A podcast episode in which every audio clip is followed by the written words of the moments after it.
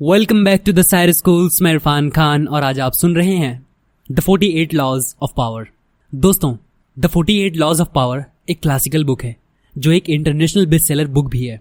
इसमें लिखी हुई 48 एडवाइसेस पढ़कर कोई भी इंसान पावर हासिल कर सकता है। इस बुक समरी को सुनकर आप अपने लाइफ में बहुत कुछ सीखेंगे। यह बुक सर रॉबर्ट ग्रीन ने लिखी है। अगर दुनिया फ्रॉडेस्टर से भरा हुआ कोर्ट है और हम अंदर फंस चुके हैं तो कोई फ़ायदा नहीं होगा कि हम बिना लड़े बाहर आने की कोशिश करें। हम शायद नोटिस ना कर पाए, मगर सच तो ये है कि हमें पावर के लिए रोज स्ट्रगल करना पड़ता है। परिवार के अंदर फैमिली के अंदर, काम पर या कम्युनिटी में, लगभग हर जगह हमें खुद के लिए लड़ना पड़ता है। हम चाहे ना चाहें, मगर इस दुनिया में रहने के लिए हमें पावर की ज़रूरत पड़ती ही है। इसलिए हमें खुद को किसी हाल में पावरलेस नहीं बनने देना चाहिए, क्योंकि ऐसा करना खुद के पैरों पे कुल्हाड़ी मारने जैसा होगा।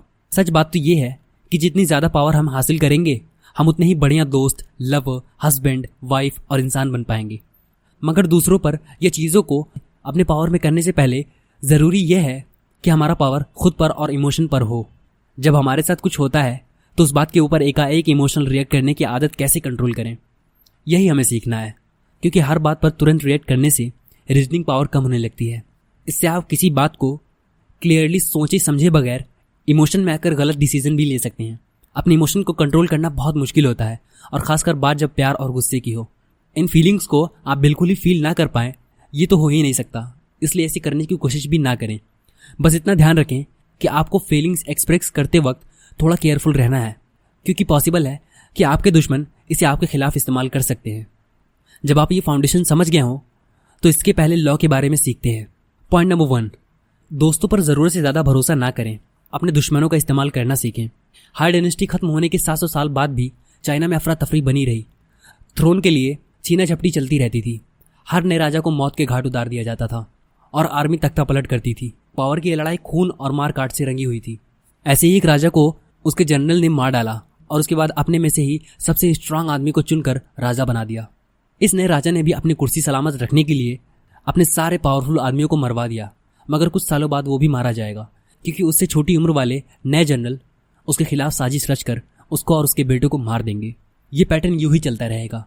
जो भी राजा बनेगा, उसकी जान हमेशा खतरे में रहेगी, क्योंकि उसका हर कोई दुश्मन है। चाइना के एम्पर बनने का मतलब है एक अकेला इनसिक्योर राजा, जिसके हाथ में कोई असली पावर नहीं है। मगर जब 959 एडी में जनरल चाओ कुयांगिन को पावर मिली, तब ये सारा गेम चेंज हो गया। वो एम्पर सुंग बना। उसे अपनी सिचुएशन के बारे में अच्छे से पता था कि आने वाले कुछ सालों बाद उसका भी खून हो सकता है। उसने इस चीज़ को रोकने का रास्ता सोचा। राजा बनने के बाद एम्पर सुंग ने अपने सभी आर्मी जनरल को पार्टी सेलिब्रेट करने के लिए इनवाइट किया। पार्टी में जब लोग वाइन के नशे में पूरी तरह डूब गए, तब एम्पर ने जनरल्स को छोड़कर बाकी लोगों को गार्ड्स को वहाँ से चले जाने का हुक्म दिया। अब एम्पर के साथ कोर्ट में सिर्फ़ जनरल्स रह गए थे। उन्होंने सोचा कि एम्पर सुंग उन्हें मरवाने का हुक्म देगा, मगर ऐसा नहीं हुआ। एम्पर सुंग ने उनसे कहा, रोज मेरा दिन डर के साय में गुजरता है। खाने की टेबल और मेरे बिस्तर दोनों जगह पर मुझे मज़ा नहीं आता। मुझे यकीन है कि आप में से कोई भी अपने साथ ये सब देखने के लिए राजा बनने के सपने नहीं ले रहा होगा। एम्पर सुंग की बात सुनकर जनरल्स डर गए। उन्होंने एम्पर के खिलाफ कोई साजिश ना रचने और हमेशा वफादार बने रहने का वादा किया। मगर एम्पर इंटेलिजेंट था। उसे पता था कि दौलत की लालच में इंसान कुछ भी कर सकता है। एम्पर सुंग ने उनसे वादा किया, ज़िंदगी जीने का सबसे अच्छा तरीका है कि इज़्ज़त और अमीरी में सुकून भरे दिन गुजर जाए। अगर आप लोग अपना कंट्रोल छोड़ने को तैयार हों तो मैं वादा करता हूँ कि आप सबको फाइन एसेट और दौलत से मालामाल कर दूँगा। जनरल हैरान थे कि एम्पर उन्हें दौलत और सिक्योरिटी देना चाहता है। अब उन्हें डरने की कोई ज़रूरत नहीं थी।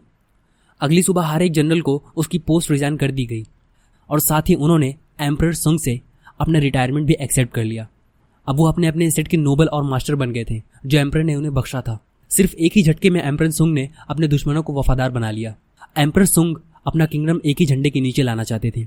दूसरे साउथ के इलाके हान में सालों से बगावत की लड़ाई चल रही थी। लियो वहाँ का राजा था। जब रेबल ने सरेंडर किया तो एम्पर ने उन्हें कोई पनिशमेंट नहीं दी, बल्कि उनसे राजा लियो को अपने कोर्ट में एक पोजीशन दे दी। यही नहीं एम्पर ने दोस्ती के तौर पर उसे अपने साथ वाइन पीने के लिए इनवाइट किया। पैलेस में एम्पर सुंग ने राजा लियो को वाइन का ग्लास दिया, पर राजा लियो पीने से डर रहा था, क्योंकि उसे लगा कहीं इसमें जहर ना हो। उसने एम्पर से कहा यो मेजेस्टी मैं जानता हूँ कि जो गलती गुलाम से हुई है उसकी सज़ा सिर्फ़ और सिर्फ़ मौत है। मगर फिर भी आपके सामने जान के भीख माँगता हूँ, इसलिए मुझे माफ़ करें, क्योंकि ये वाइन मैं नहीं पी सकता। ये बात सुनकर एम्पर हंस पड़ा। उसका कोई इरादा नहीं था कि राजा लियो को जहर दे दे। राजा लियो को यकीन दिलाने के लिए उसने वाइन खुद पी ली। उस दिन से राजा लियो एम्पर का लॉयल बन गया। जो कभी बहुत बड़ा रेबल था, अब वही एम्पर का सबसे पक्का दोस्त बन गया था। एम्पर सुंग ने जनरल्स को बड़े बड़े एसेट गिफ्ट करके होशियारी का काम किया था। अब उनसे एम्पर का कोई डर नहीं था। उन्हें मारने से तो अच्छा था कि अपना लॉयल बना लिया जाए, और इससे आर्मी का तख्ता पलट भी हमेशा के लिए रुक गया। एम्पर सुंग पहला था जिसने चाइना में सिविल वॉर और वायलेंस को खत्म किया। सुंग डायनेस्टी तीन सेंचुरी तक चाइना में राज करती रही। वो आदमी ज़िंदगी भर आपका एहसानमंद रहेगा, जिसे आपने मौत की सजा से बचाया हो। ऐसा आदमी आपकी खातिर दुनिया के किसी भी कोने में चला जाएगा। जब आप अपने दुश्मन से दोस्ती कर लेते हैं तो वह आपके दोस्त से भी ज़्यादा भरोसेमंद साबित होता है। हमारे दोस्त अक्सर लड़ाई ना हो जाए, ये सोचकर हर बात में हामी भर लेते हैं। आपको बुरा ना लगे, इसलिए वो आपकी क्वालिटी छुपा कर रखते हैं। हो सकता है कि आप उनको इतने अच्छे से नहीं जानते, जितना आपको लगता है। हो सकता है कि वो आपसे जलते हों। जब कोई मुसीबत आती है तो अक्सर दोस्त भाग जाते हैं। दूसरी तरफ़ आपके दुश्मन हैं, जो किसी सोने के खान से कम नहीं, बस आपको ये खान खोदनी है। पॉइंट नंबर टू अपने इरादे छुपा कर रखें। सत्रहवीं सदी में एक बहुत मशहूर डांसर हुआ करती थी, जिसका नाम था निनॉन डी लेक्लॉन्स वो इतनी खूबसूरत थी कि बड़े बड़े पॉलिटिशियन थिंकर राइटर उसके प्यार में पागल थे। प्यार के मामले में वो औरत काफ़ी एक्सपीरियंस थी। निनॉन ये बात जानती थी कि सडक्शन एक गेम है, एक आर्ट है, जिसमें प्रैक्टिस से परफेक्ट बना जा सकता है। धीरे धीरे वो मशहूर होती चली गई। फ्रांस के अमीर घरों के लड़के उसके पास आते थे। वो उन्हें प्यार करना सिखाती थी। उन्हीं में से मार्कस भी एक था। मार्कस बस बाईस साल का ही था। वो बहुत अमीर और हैंडसम था, मगर प्यार के मामले में बिल्कुल अनाड़ी था। तब तक निनॉन बासठ साल की हो चुकी थी, फिर भी काफ़ी फ़ेमस थी। उसने मार्केस की स्टोरी सुनी। उसे एक जवान और सुंदर काउंटेस से प्यार हो गया था। मगर उसे समझ में नहीं आ रहा था कि अपने प्यार का इजहार कैसे करें, और इस चक्कर में उसने बहुत सारी गलतियाँ भी की। सबसे पहले तो निनॉन ने मार्कस को समझाया कि प्यार किसी जंग से कम नहीं है। उसने समझाया कि मार्कस को अपना हर स्टेप प्लान करना पड़ेगा, और फिर ध्यान से उन प्लान्स को एग्जीक्यूट करना पड़ेगा। निनॉन ने मार्कस से कहा कि वह प्यार की जंग के लिए तैयार हो जाए। उसे काउंटेस से दूरी बनानी पड़ेगी, और उसको इग्नोर करना पड़ेगा। मार्केस जब काउंटेस से दोबारा मिला तो एक दोस्त की तरह मिला। उसकी इस हरकत से काउंटेस को लगा वो सिर्फ़ दोस्ती करना चाहता है। वो इस बात से थोड़ी कंफ्यूज भी हो गई। अगला स्टेप था काउंटेस को जलाना। मार्केस हसीन और जवान लड़कियों के साथ पूरे पेरिस में घूमने लगा। इससे काउंटेस खूब जली और उसे यकीन हो गया कि सारी लड़कियाँ मार्केस को पाने चाहती हैं। निनोन ने एक्सप्लेन किया कि औरत ऐसे मर्द को चाहती है जिसके पीछे पहले से ही बहुत सारी लड़कियाँ हों। ऐसे आदमी का प्यार जीतने से उसे ज़्यादा खुशी मिलती है। काउंटेस को कंफ्यूज करना और जेलस फील कराने के बाद उसे सड्यूस करने का ये सही टाइम होगा। मार्केस को अब अपना रूटीन चेंज करना था। उसका कोई अगला कदम बिल्कुल अनप्रेडिक्टेबल होना चाहिए। उसे उन इवेंट्स को अवॉइड करना था, जहाँ काउंटेस के आने के चांसेस थे, और उन सेलून्स में नहीं जाना था, जहाँ काउंटेस अक्सर आती थी। दो हफ्तों बाद ही मार्केस इन सारे स्टेप्स में माहिर हो गया। निनॉन उसकी प्रोग्रेस नोट करती थी। उसके जासूस उसे सारी खबर पहुंचाते थे। वो खूब हंसती थी, जब मार्केस आकर उसे अपनी कहानी सुनाता था। निनॉन ने सुना कि वो खूबसूरत काउंटेस अब मार्केस के लिए बेकरार हो रही है। वो उसके बारे में पूछताछ करती रहती थी। सोशल अफेयर्स में वो मार्केस को देखती रहती थी। निनान को यकीन हो गया था कि अब काउंटेस को भी मार्केस से प्यार हो गया। कुछ ही दिनों में वो उसकी हो जाएगी, मगर तभी एक गड़बड़ हो गई।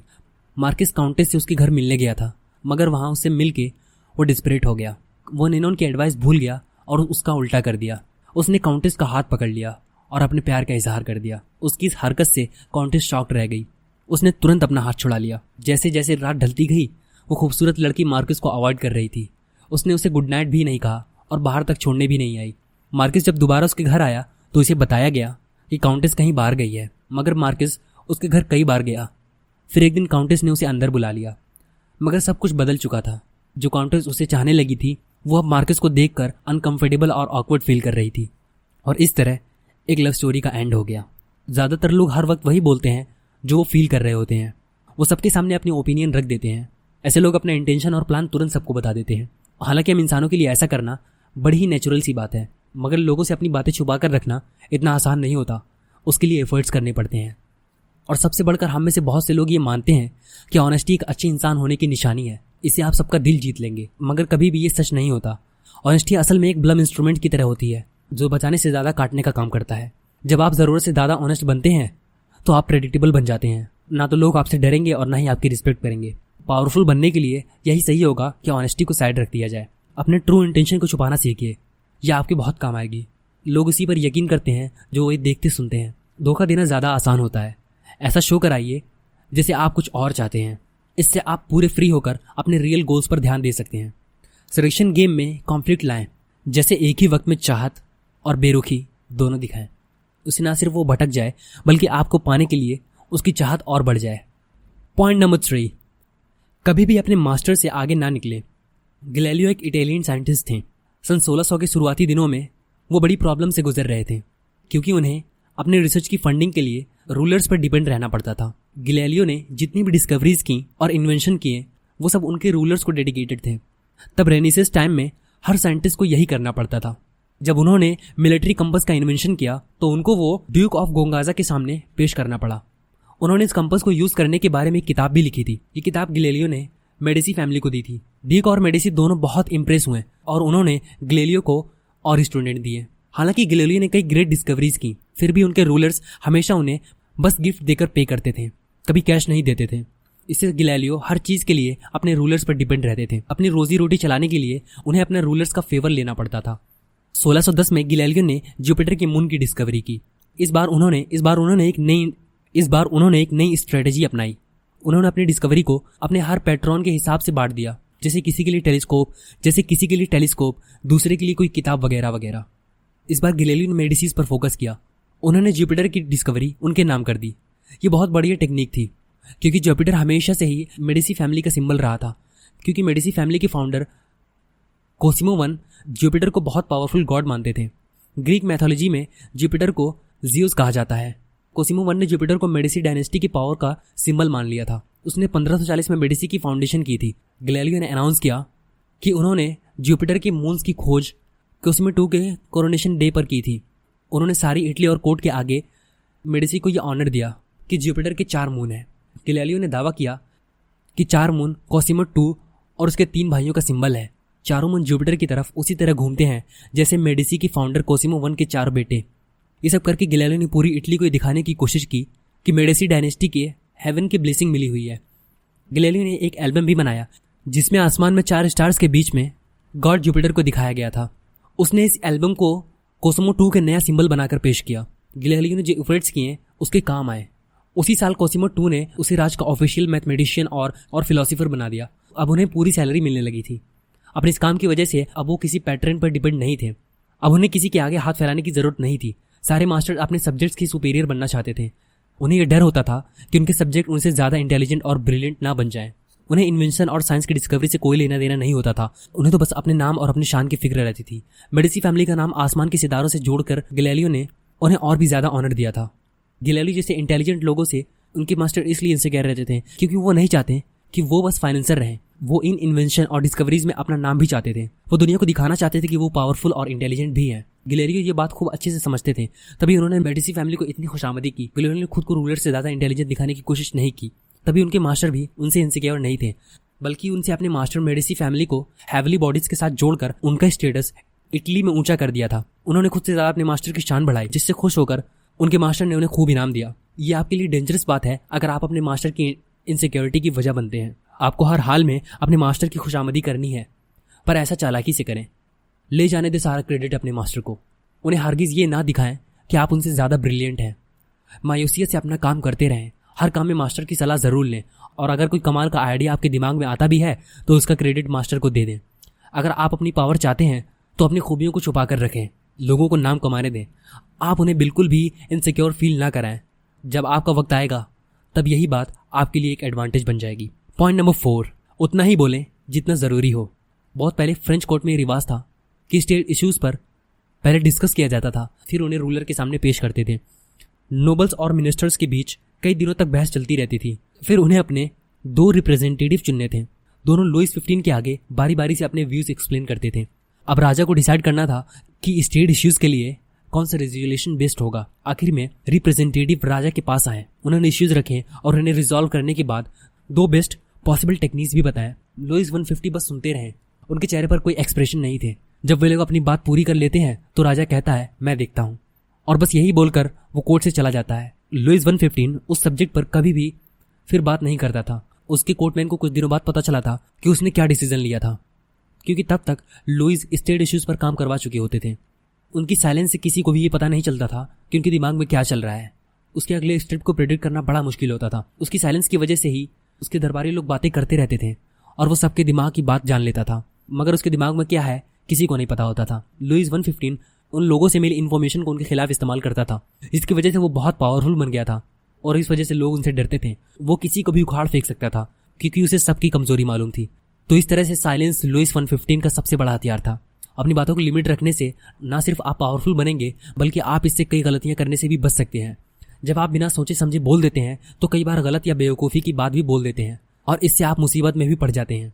साल 1825 में रशिया में एक रेवलेशन हुआ था। निकोलस वन तब नया जार बना था। मगर लिबरल्स चेंज थे। वो चाहते थे कि रशिया एक मॉडर्न कंट्री बने। यहाँ की इकोनॉमी और गवर्नमेंट बाकी यूरोपियन कंट्री के साथ कदम से कदम मिलाकर चले। पर निकोलस वन ने आखिरी डिसम्बरिस्ट इस रेवलेशन को कुचल दिया था। उसने हुक्म दिया कि रेवलेशन के लीडर कुंदरती रेलविव को फांसी पर चढ़ा दिया जाए। रेलविव के गले में फांसी का फंदा था और वो एक प्लेटफॉर्म पर खड़ा था। उसके पाँव के पास दरवाजे खुल गए थे। कि तभी उसके फंदे की रस्सी टूट गई और वो ज़मीन पर गिर पड़ा। उस जमाने में किसी मुजरिम के फंदे की रस्सी टूटना ऊपर वाले का चमत्कार माना जाता था और अक्सर मुजरिम को छोड़ दिया जाता था। लेकिन रेलविव खड़ा हुआ, लेकिन रेलविव खड़ा हुआ और भीड़ के सामने जाकर चिल्लाया। देखा आप लोगों ने, रशिया में इन लोगों को कोई काम नहीं आता। यहाँ तक कि उन्हें सही ढंग से रस्सी भी नहीं बांधनी आती। राजा का मैसेंजर तुरंत जार के पास गया और उसे पूरी बात बताई। निकोलस वन बड़ा डिसअपॉइंट हुआ कि रेलवे की फांसी टल गई। मजबूरी में उसे रेलवे की माफीनामे पर साइन करना पड़ा। मगर साइन करने से पहले उसने मैसेंजर से पूछा कि रेलवे ने इस चमत्कार के बाद कुछ कहा? इस पर मैसेंजर ने जवाब दिया। उसने कहा कि रशिया में लोगों को रस्सी भी बांधनी नहीं आती। लिकोरस वन ने उसी वक्त वो माफीनामा फाड़ कर फेंक दिया। उसने हुक्म दिया, ऐसी बात है तो चलो इसे गलत साबित करते हैं। और अगले दिन रेलवे को फिर से फांसी के तख्ते पर लाया गया और बदकिस्मती से इस बार रस्सी नहीं टूटी। एक बार जब आप कुछ बोल देते हैं तो अपने वर्ड्स दोबारा वापस नहीं ले सकते। तो जो बोलें, सोच समझ कर बोलें। हो सकता है कि आपकी किसी बात का बाकी लोग बुरा मान जाए, या फिर आप खुद ही मुसीबत में फंस जाएँ। जैसा कि कहावत है, कम बोलने से कम गलतियाँ होंगी। कंक्लूजन ये बस कुछ एडवाइसेज हैं, जो आप अपनी डेली लाइफ में अप्लाई कर सकते हैं। ये ना सिर्फ़ उनके लिए यूजफुल है, जो पावरफुल बनना चाहते हैं, बल्कि आप दूसरों के साथ अपने रिलेशनशिप इंप्रूव करने के लिए भी इन्हें यूज़ कर सकते हैं। कभी भी अपने मास्टर से आगे मत बढ़िए। इस बात से भी समझ सकते हैं कि जो लोग आपकी हेल्प करते हैं उनका एहसान हमेशा माने। अपने दुश्मनों को यूज़ कीजिए। इसका मतलब है लोगों की गलतियों को माफ़ करके उन्हें एक और मौका दें। अपने ट्रू इमोशन को छुपा कर रखने से आप हम्बल और और अनएंज्यूमिंग बने रहेंगे। कम बोलकर आप और भी बेहतर इंसान बन सकते हैं। इस किताब को पढ़कर ज़रूरी नहीं कि आप कोई पॉलिटिशियन बन जाए, मगर कुछ ना कुछ तो ज़रूर सीखेंगे। तो मैं इरफान खान आपसे अलविदा लेता हूँ।